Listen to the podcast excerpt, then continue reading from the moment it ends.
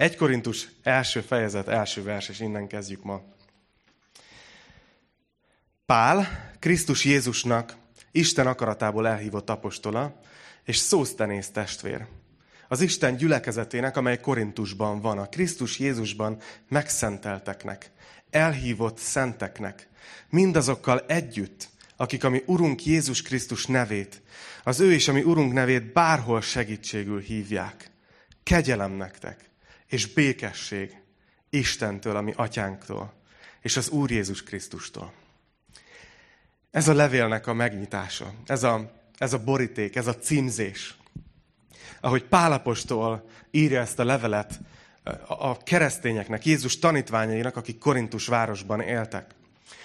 És arra gondoltam, hogy csak azért, hogy el tudjuk helyezni itt a szereplőket, hogy Pál, Szósztenész, Korintusban élő szentek, egy kicsit mesélek arról nektek, hogy miért ír Pál nekik, hogy kik a korintusiak, hogy milyen helyen élnek, hogy mi a sztoriuk, hogy lett ott egyáltalán gyülekezet.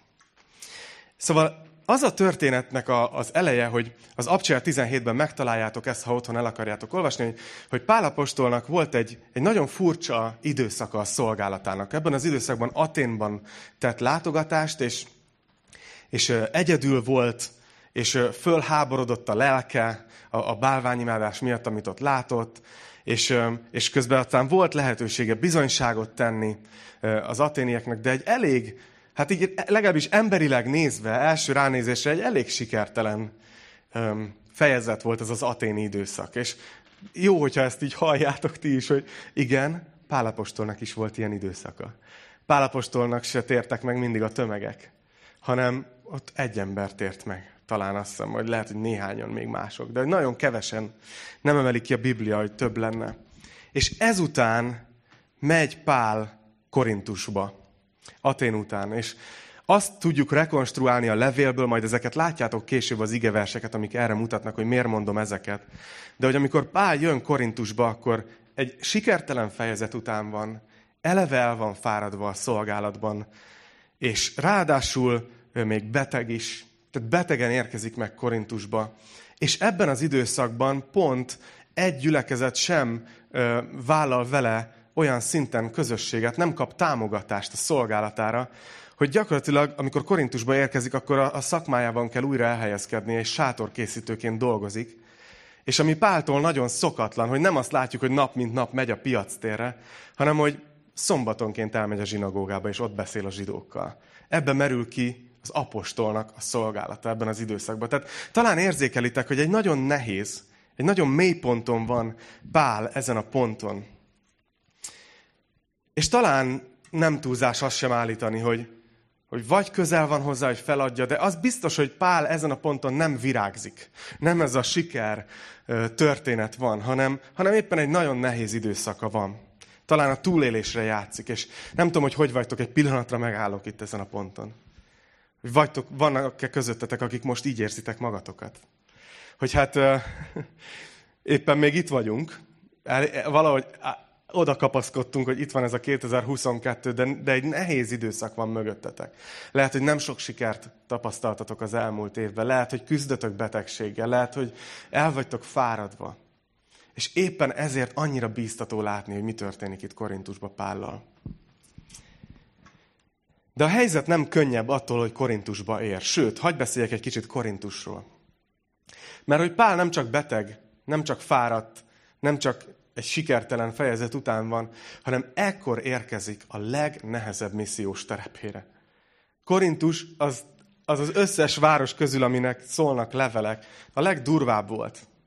Egy nagyon, nagyon nehéz missziós ö, terep volt ez. Hagy mondjak csak három dolgot. Az egyik dolog Korintussal kapcsolatban, hogy tényleg egy nagyon gazdag város volt. Ezt ö, római leszerelt katonák népesítették be nagy részt, és borzasztóan sok pénzük volt, és ráadásul Korintus egy félszigeten fekszik még ma is, és a hajósok akkoriban, a kereskedő hajók nagyon sokszor nem akarták azt bevállalni, hogy az egész félszigetet megkerülik, mert az nagyon sok idő és táv lett volna, hanem nagyon sokszor a félsziget egyik oldalán kipakolták a hajórakományt, és átvitték a, a félsziget másik partjára, és a hajót is átvontatták ilyen, ilyen rönkökön, és utána visszatették a vízbe, és ott ment tovább, és még így is nyertek időt, a korintusiak pedig megszedték magukat, akiknek megvolt az infrastruktúrájuk ehhez. Tehát egy nagyon nyüzsgő, gazdag, pörgős város volt Korintus. A másik dolog, hogy egy nagyon okos város volt. Olyan értelemben mondom ezt, hogy, hogy nagyon sokat adtak a filozófiákra, a különböző gondolatokra. Mindig keresték az újat, amit, amit tanulhatnának. Nagyon értékelték a tudást, az ismeretet, a bölcsességet. Nagyon nagy hangsúlyt tettek az előadásmódra, az ékesen szólásra, a cizellált beszédre. Csak muszáj volt egy ilyen szót bedobnom, ha már erről beszél. Nagyon-nagyon készültek erre, hogy ki tud szebben előadni. Nyilvános beszédet gyakoroltak, és, és ezt értékelték. És emellett nagyon nyitottak voltak, és nagyon toleránsak. Nem tudom, hogy valakinek érzitek-e már, hogy miért beszélek arról, hogy Korintus olyan, mintha ma beszélnék a világról. Tehát, hogy így most Budapestről beszélnék. Tehát, hogy, hogy Korintus olyan, mint, mint, mint a mi környezetünk. És emellett nagyon erkölcstelen város volt Korintus. Sok templom volt, de a legnagyobb templom Afrodité istennő tiszteletére épült, ahol minden nap ezer papnő imádta az istennőt. Ezt olyan módon tették, hogy ők prostituáltak voltak. És férfiak jöttek, fizettek, az a pénz a templomhoz került, és akkor így tisztelték Afroditét. És gondolhattok bele, hogy, hogy ez milyen, milyen közeg volt, hogy milyen, milyen egy... Tehát egy olyan város volt Korintus, ahol minden erőforrás a rendelkezésükre állt. Nagyon büszkék, nagyon okosak, nagyon erkölcstelenek, nagyon nyitottak. Tehát egy, tényleg egy igazi modern város volt Korintus. Nem tudom, hogy emlékeztet-e ezt titeket tényleg a mai korra. Én belegondoltam, hogy ezeket így összeírtam, hogy, hogy azért, oké, okay, lehet, hogy azt mondod, hogy hát gazdagság, gazdagság, nem vagyok én gazdag, de nem tudom, hányatoknak van mosógépe, és hogy az elmúlt századokban ki az, aki helyett egy gép mosott azért, azért érezzük, hogy a mai korban a gazdasági fejlődés, a gazdasági növekedés azért az előző évszázadokhoz, évezredekhez képest felfoghatatlan. Hogy még mindig nagyon nagy gond a szegénység, de, de évtizedről évtizedre látszanak a grafikonok, hogy egyre többen emelkednek ki a szegénységből világszerte. Egy, egy gazdag világban élünk. Mi is ugyanúgy büszkék vagyunk, és itt most az egész társadalomról beszélünk. Talán okosak is vagyunk, Soha nem volt olyan könnyű bármit megtalálni az interneten. Bármilyen tudást megszerezhetsz, bármilyen tanfolyamra beiratkozhatsz. Még akkor is, hogyha egy olyan pici nyelvet beszélsz, amit csak 15 millióan beszélnek, ami a magyar. Ami kevesebb, mint New York lakossága. És mégis, még a mi nyelvünkön is rengeteg tudás elérhető. Bárminek utána tudsz nézni. Iszonyú sok erőforrás áll rendelkezésünkre. És a mai világra is igaz, hogy nincsenek tiszta erkölcsi sztenderdek. Nincsen tekintély, akit a mai ember elfogadna maga fölött. Egy korintusi, egy korintusi világban élünk, és nem csoda, hogy Pál el van bátortalanodva. Megérkezik, és eleve nincs jó állapotban, és látja még ezeket. És utána történnek bátorító dolgok, például, hogy Szilász és Timóteus megérkezik, és, és végre hoznak támogatást az egyik gyülekezettől, és Pál újra teljes időben szolgálni tud, megtér a zsinagóga vezetője, de mégis azt látjuk, hogy Pál továbbra is fél, továbbra is bátortalan, továbbra sincs toppon. És akkor Isten tesz valamit. Az egyik éjjel, és ez az Abcsel 18-ban van leírva a 9. verstől, hogy, hogy egy éjjel Isten megjelenik Pálnak. És ezt mondja neki, az Úr egy éjjel látomásban ezt mondta Pálnak. Ne félj! Na most azt tudnotok kell, hogyha Isten úgy kezd egy mondatot, hogy ne félj. Azt általában azért teszi, mert ott valaki fél. Pál itt fél, de Isten azt mondja neki, hogy ne félj, hanem szólj, és ne hallgass. Nézzétek, hogy miért. Mert én veled vagyok, és senki sem fog rátámadni és ártani neked, mert nekem sok népem van ebben a városban. És Pálnak úgy tűnik, hogy erre volt szüksége. Ott maradt másfél évig Korintusban, és nagyon-nagyon sokan tértek meg, és az a furcsa, hogy ebben a nehéz városban, ezen a nehéz terepen, ebben a borzasztó, úgy tűnik, hogy az evangéliumra legkevésbé fogékony közegben születik az egyik legnagyobb gyülekezet abban az időszakban. És az a durva, és ez a bátorító nekünk, hogy nem Pál miatt, hanem szinte Pál állapota ellenére. Hogy Isten használta őt úgy, ahogy volt, abban a helyzetben. És ez annyira bátorító nekünk szerintem így 2021 elején. 2000, hú, halljátok? 2022 elején. Hogy lehet, hogy úgy érzed, hogy na, itt egy új év, hát majd valahogy kihúzom, de most nem vagyok toppon. Hagy mondjam azt neked most, hogy Isten használni fog téged ebben az évben. Lehet, hogy nem tudod, hogy hogyan. De biztos vagyok benne, hogy fog. De van itt még egy tanítás nekünk. És aztán mindjárt megyünk tovább az igeversekkel is. Hogyha megnézitek Korintust, akkor egy beteg várost láttok. És talán még keresztényként az is felmerül bennünk, hogy pont itt kell egy új gyülekezetet plántálni. Hogy itt egyáltalán fogékonyak lesznek az emberek az evangéliumra. Akarnak egyáltalán ezek Istenről hallani? És muszáj, hogy meglássuk ebben az egészben Istennek a szívét. Hogy Istennek az a szíve, hogy igen, pont ide. Pont ide szeretnék egy gyülekezetet. És ha megnézzük a mi korunkat, akkor lehet, hogy ugyanezek a kételyek merülnek fel. Lehet, hogy fáradtak vagyunk. Lehet, hogy ránézünk a helyzetre, az emberek gondolkozására, és azt mondjuk, hogy ú, hát ez... Lehet, hogy Fodor Szilvinek van hite, hogy itt ébredés lesz, de nekünk átlag emberek.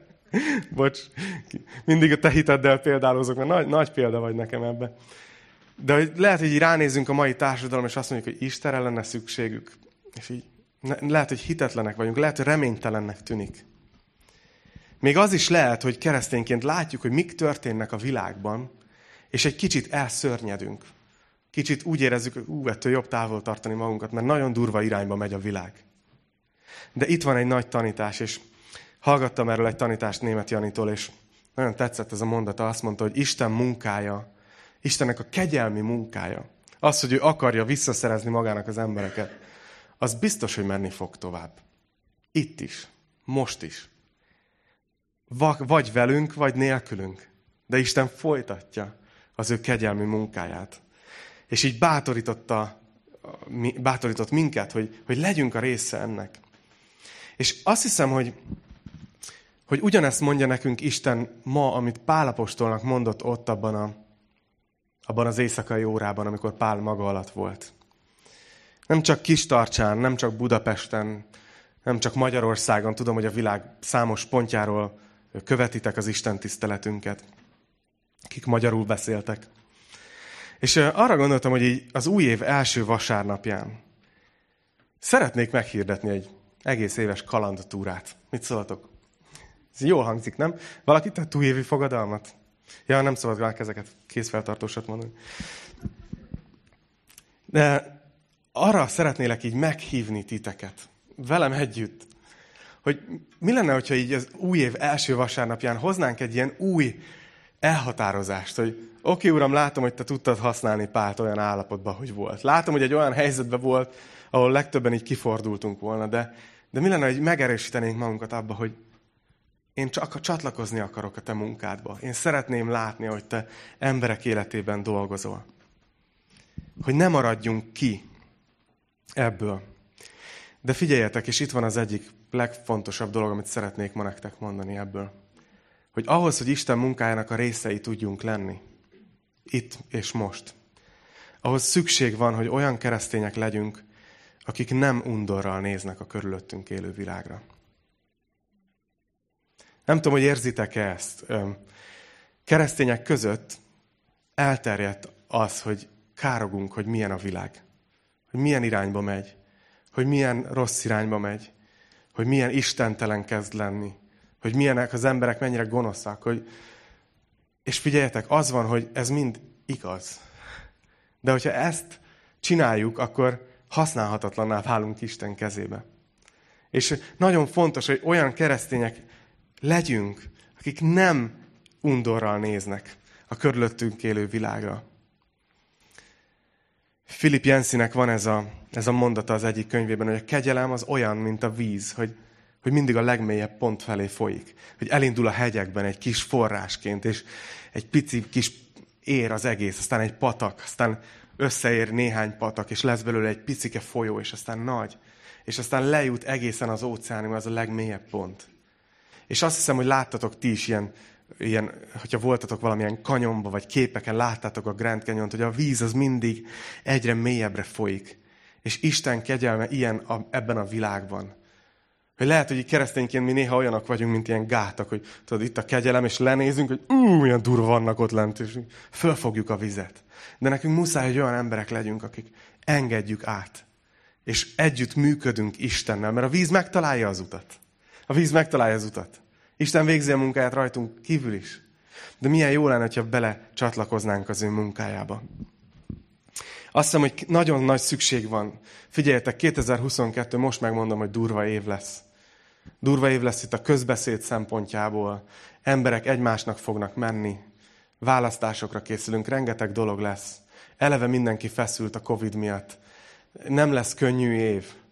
De azt hiszem, hogy nagyon nagy szükség van rá, hogy olyanok legyünk keresztényként, akik nem eltávolodnak, nem begubóznak, nem bezárkóznak, hogy elítélik a világot, nem okoskodnak, hanem akik szeretik az embereket, és imádkoznak az emberekért.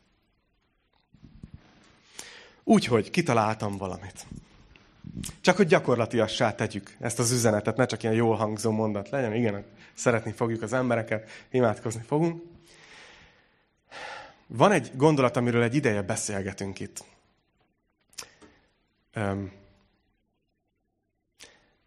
Néhányan, és ez az, hogy az elmúlt években olyan sokszor szerveztünk valamilyen evangelizációs eseményt, és eljöttek néhányan, de aztán így nem is maradtak itt a gyüliben. Volt olyan, hogy kimentünk az utcára, evangelizáltunk, és egy nulla eredmény, és úgy tűnik, hogy kicsit megváltozott az, hogy hogyan működik, hogyan tudjuk elérni az embereket. Nem azt mondom, hogy ezek már egyáltalán nem működnek, de, de azt hiszem, hogy van egy másik, másik dolog, amit, amit így magunkévá tehetnénk az új év elején, mint, mint Golgota kis tartsa. És ez a következő. Képzeljétek el, hogyha minden ember, aki, aki itt ül a teremben most, kiválasztana három szemét. És nem kell elmenni holnap megevangélizálni, fejbe ütni a Bibliával, nem, nem, nem. Hanem csak föltenénk ezt a 2022-es évet, hogy ezért a három emberért imádkozunk kitartóan, hogy ismerjék meg az Urat. Képzeljétek el, hogy, hogy az milyen hatás lenne. Hány család jár a gyülibe, és hogyha hány ember, és ha mindenki csak három emberre imában hatással van. Milyen hatása tud lenni egy, egy kis gyülekezetnek. Úgyhogy arra gondoltam, hogy ezt most tegyük, tegyük gyakorlativá. Úgyhogy szeretnék adni ennek egy fél percet. Kérlek, hogy vegyétek elő a telefonotokat, jó? Nyissatok egy új jegyzetoldal. Igen, igen, tudom, kellemetlen. Tegyétek meg a kedvelik, csináljatok úgy, mint a megtennétek. Vegyetek elő egy telefon, hogy jól érezzem én is magam itt a színpadon. És gondoljatok három névre, így az ismeretségi körötökbe. Figyeljetek, adok kritériumokat. Gondoljatok valakire, akivel már beszélgettetek lelki dolgokról, Istenről, és úgy gondoljátok, hogy, hogy viszonylag nyitott lehet talán. Lehet, hogy hamarosan át tudná adni az életét Istennek. Gondoljatok valakire, aki, akire mondjuk régen nem beszéltetek. Lehet, hogy egy ilyen elhagyott szál, hogy valaha beszéltetek, de, de már nincs ott az a kapcsolat. És figyeljetek, jön a legrázósabb, hogy gondoljatok egy harmadik névre, akire úgy gondoljátok, hogy na az az ember az szinte esélytelen, hogy valaha megtérjen. Jó? Nézzük, ki az, akinek... Oké, még egyszer elmondom, és aztán megkérdezem, hogy ki az, akinek megvan a három név. Tehát valaki, akivel, aki nyitottnak látsz Isten dolgaira, mondjuk valakinek, aki, akivel már egy ideje nem tartod a kapcsolatot, de, de érzed, hogy a Szentlélek rámutat, hogy fel kéne venni a kapcsolatot vele és mondjuk valaki, akiről azt gondolod, hogy az életben nem, nem valószínű, hogy meg fog térni.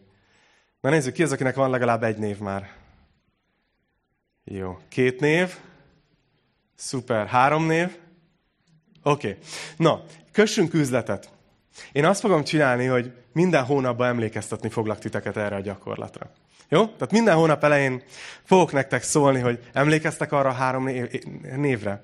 És azért csinálom ezt, mert mert az az érzésem, hogy hogyha ezt megtesszük, akkor, akkor év végén olyan beszámolóink lesznek, mint a húzat. Látni fogjuk, hogy Isten hogy tesz csodákat. Hogy hogy mozdít maga felé embereket. Úgyhogy nem, nem kérek tőletek nagy dolgot. Csak az, hogy ezeket, ezekért az emberekért imádkozzatok. És néha foglak erre titeket emlékeztetni is. Csak gondoljatok bele. Ránézek itt a messengerre. Azt mondják, hogy 54-en vagyunk a teremben. Valaki, aki matekos, léci, most segítsen nekem. 54, 42-en nézik az online adást, akkor ezt valaki adja össze, léci. Mennyi? 96? 96. Na, azt beszorozzuk hárommal, meg kis áfát rádobunk.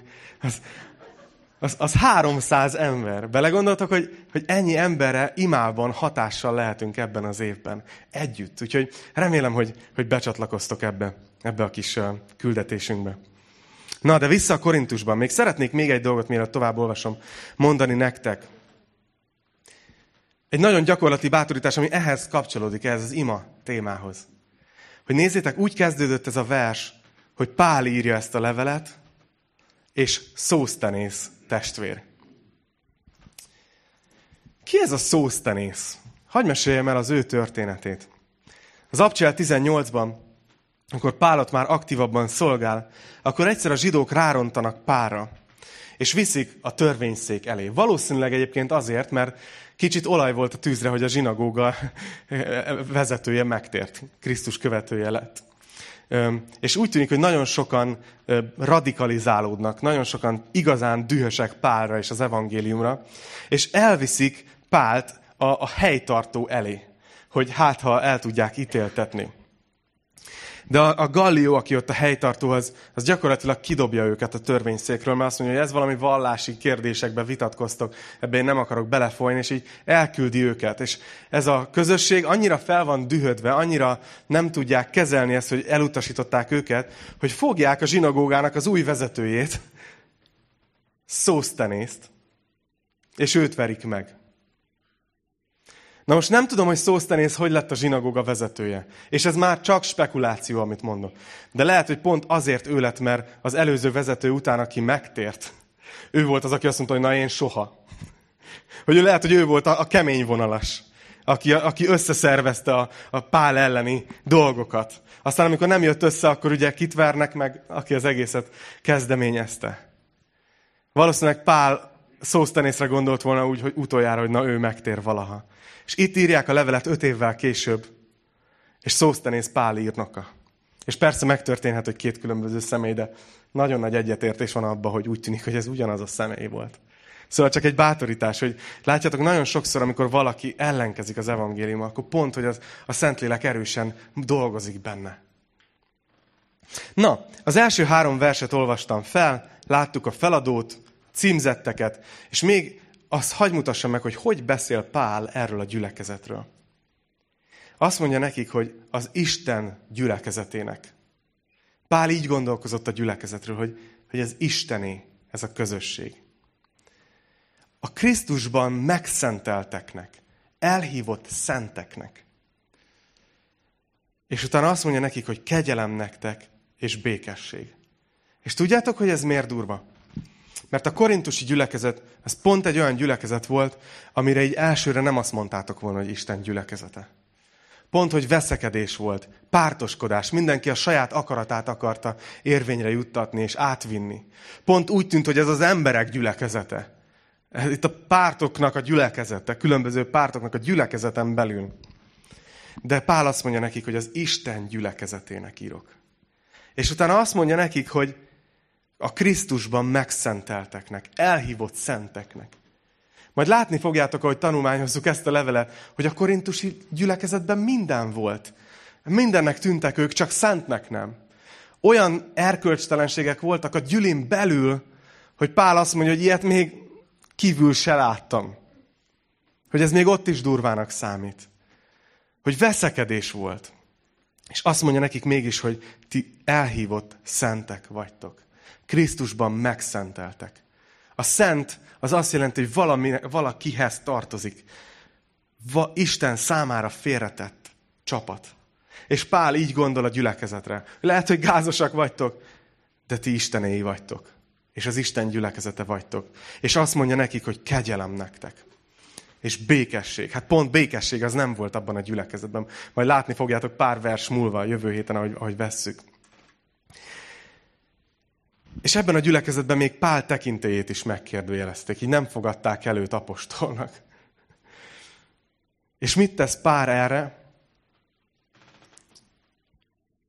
Úgy indítja ezt a levelet, hogy kegyelem nektek, és békesség. És az Isten gyülekezete vagytok. És a Krisztusban elhívott szentek vagytok. És látni fogjátok, hogy nem fogja kerülgetni a nehéz témákat, fog mondani nekik dolgokat. De innen indul, erről az alapról. És még hálás értük Pál. Nézzétek a negyedik verstől, hogy mit, mit ír nekik. Azt mondja, hogy hálát adok értetek az én Istenemnek. Mindenkor azért a kegyelemért, amely nektek Krisztus Jézusban adatott.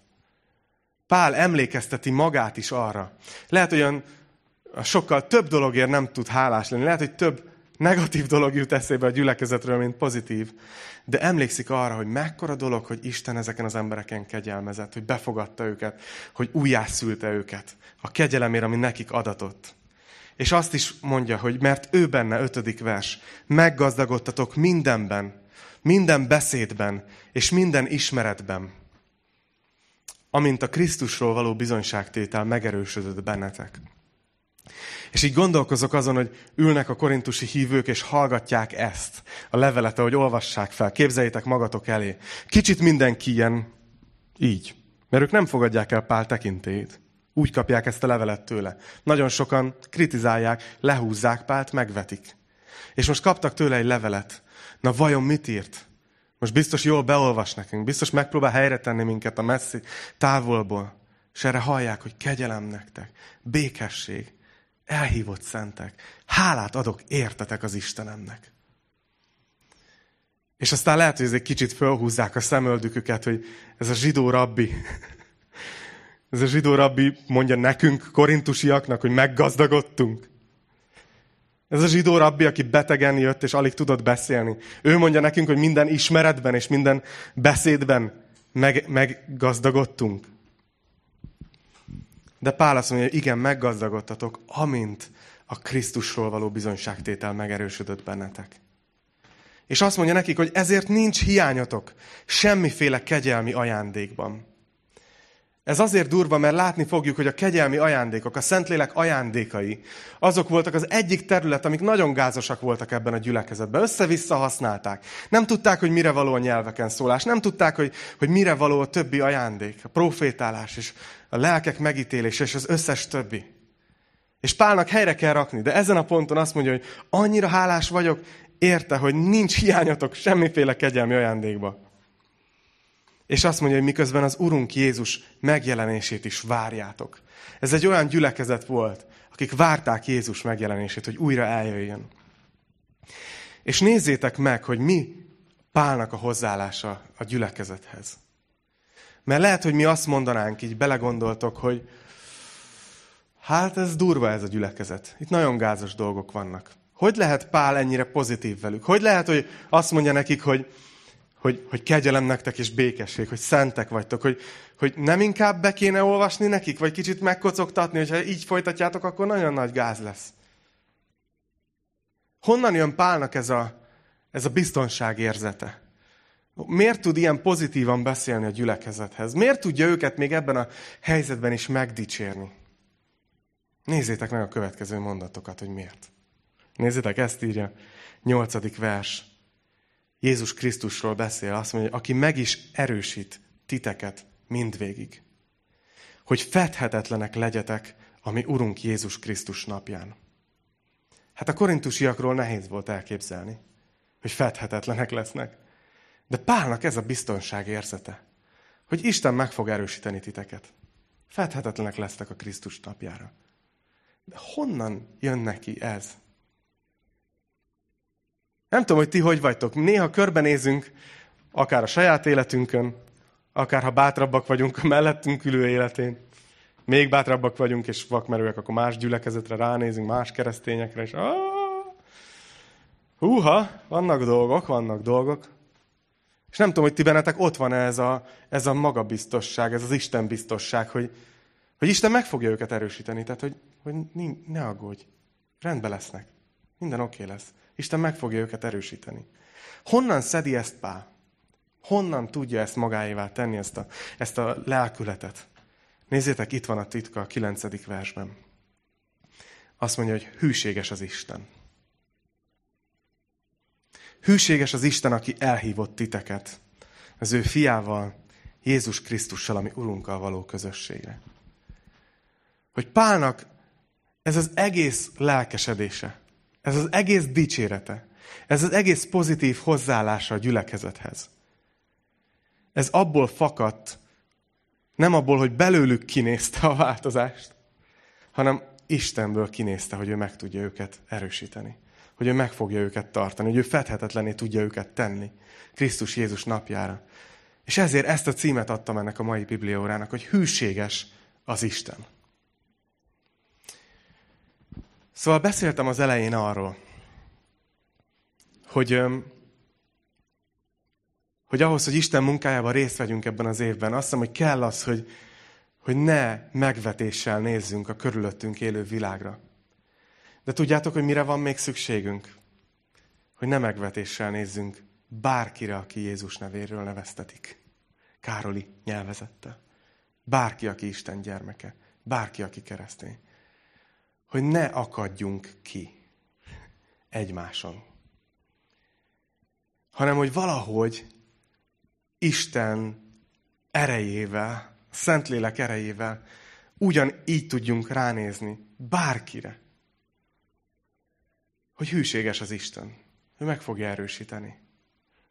És Pálnak nem ez az egyetlen, tehát most nem belemagyarázok valamit ebbe az egy versbe, hanem ez Pál leveleiben újra és újra és újra előjön.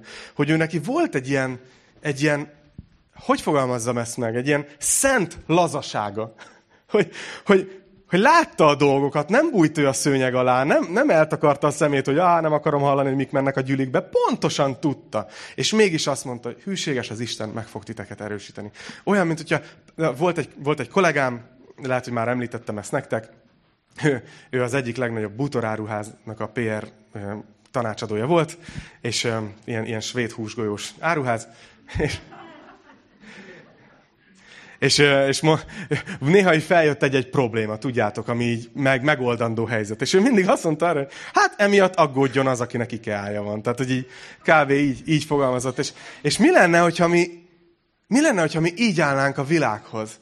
Ha így állnánk ahhoz, tudjátok, hogy látjuk ezt a, ezt a sok dolgot a világba, és nem az, hogy nem vesszük komolyan, nem az, hogy, hogy bagatelizáljuk, hogy nincs semmi gond, hogy láthatjuk, hogy mik mennek, láthatjuk a veszélyes folyamatokat. De mi lenne, hogyha hittel mondanánk azt, szent lazasággal mondanánk azt, hogy hát emiatt aggódjon az, aki a világ. Hogy ő elég nagy. Értitek? Ez nem, nem felelősséghárítás, hanem egy bizalom, egy hit kifejezés, hogy, hogy Isten tudja, hogy mit csinál. Ő van a trónon. Vajon bárki meg tudja akadályozni az Isten tervét? Ez a szent lazaság, hogy te majd ezt intézed. És amikor ránézünk más keresztényekre, akár a gyülekezetben, és látjuk a dolgokat, hú, már megint milyen döntést hozott. Hát ez, ez még mindig nem változott meg. Tudod, vannak ilyenek azért, főleg, hogyha úgy ismerjük is egymást valamennyire, akkor azért belelátunk egymás életébe, azért tudjuk, hogy no, volna munka mindenkiben szépen. Mi lenne, ha egy ilyen, ilyen szent lazasággal néznénk egymást? Hogy hát igen, ő most itt tart, de ő az Istené. Ő Krisztusnak az elhívott szentje. Ő neki kegyelem és békesség. És majd Isten megerősíti, megfogja. Meg fogja erősíteni. És a végére hagytam azt, és hagyj fejezzem be ezzel. Hogy azt hiszem, hogy ezt egészen addig nem tudjuk megtenni. És egész eddig úgy tűnhetett a tanítás, hogy na, eljöttünk új évkor, és Attila ránk pakolta a súlyos terhet. Milyen kereszténynek kell lenni? Nem ítélkezősnek, szent lazának. Lehet, hogy így éreztétek, hogy most jó megkaptátok a feladatot. De tudjátok, az egészet csak akkor tudjuk ezt így megélni, ahogy Pál is megéli. Hogyha először ezt magunkkal szemben hisszük el. Magunkkal kapcsolatban. Mert lehet, hogy úgy vagy vele, hogy hú, hát én a, én a Fodor Zoliról el tudom képzelni, hogy ő, ő fedhetetlen lesz a Krisztus napjára, vagy tudod, a Boriról, tudod. De én? És tudom, mert beszélgetek veletek, és beszélgetek emberekkel. Tudom, hogy hányan küzdötök azzal, hogy, hogy, hogy elégedetlenek vagytok magatokkal. Hogy, hogy nem gondoljátok, hogy, hogy, hogy lehet változás. Hogy feladtátok ezzel kapcsolatban a reményt. És tudjátok, nem is egy ilyen motivációs előadásra járunk itt vasárnaponként, hogy szedd össze magad és menni fog. Ez nem arról szól, hogy én azt mondom, hogy benned van a lehetőség, és csak higgy magadba, Kamilla. Hanem ez az egész arról szól, hogy hűséges az Isten. És hogyha így megyünk neki ennek a 2022-es évben, hogy igen, látom magamban még ezt, meg ezt, meg ezt, és már elég sok időt éltem ahhoz, hogy tudom, hogy nem látom ezt, meg ezt, meg ezt. De hogy Isten dolgozik rajtam. És a saját tempójában elvégzi rajtam az ő munkáját. És mindaz ellenére, ami még hátra van ebből a munkából. Mindez a dolog, amit még helyre kell rakni az életembe, ezek ellenére Isten már elfogadott. Ő már megkegyelmezett. Már igazzá tett engem Krisztusban. Hogy amikor Isten rám néz a mennyből, akkor nem cicceg, hogy ejnye. Hanem ő már olyan igaznak lát engem. Krisztus vére miatt, nem a saját igazságom miatt. Krisztus keresztje miatt. Mintha soha nem tettem volna semmi bűnt. Ez a kegyelem, hogy egy megigazult állapotban vagyunk. Egy megigazult státuszban vagyunk. És hogyha ebben így megnyugszunk, hogy hagyjuk, hogy a kegyelemben megerősödjön a szívünk, és ezt nehéz elhinni, higgyétek el, én évekig próbálkoztam vele, és a mai napig is olyan sokszor visszaesek. Hogy ú, megint el kell hinnem a kegyelmet. Hogy igen, megint csináltam valamit, de ú, Isten, Isten akkor mi, mégis komolyan gondolta a kegyelmet. De amikor ez megerősíti a szívünket, és így lejön ez a teljesítménykényszer, akkor azt tudjuk magunkra mondani, hogy ja, vannak dolgok, Isten dolgozik. És be fogja fejezni Krisztus Jézus napjába. Nem azért, mert én jól csinálom, vagy jó alapanyag vagyok, hanem mert hűséges az Isten.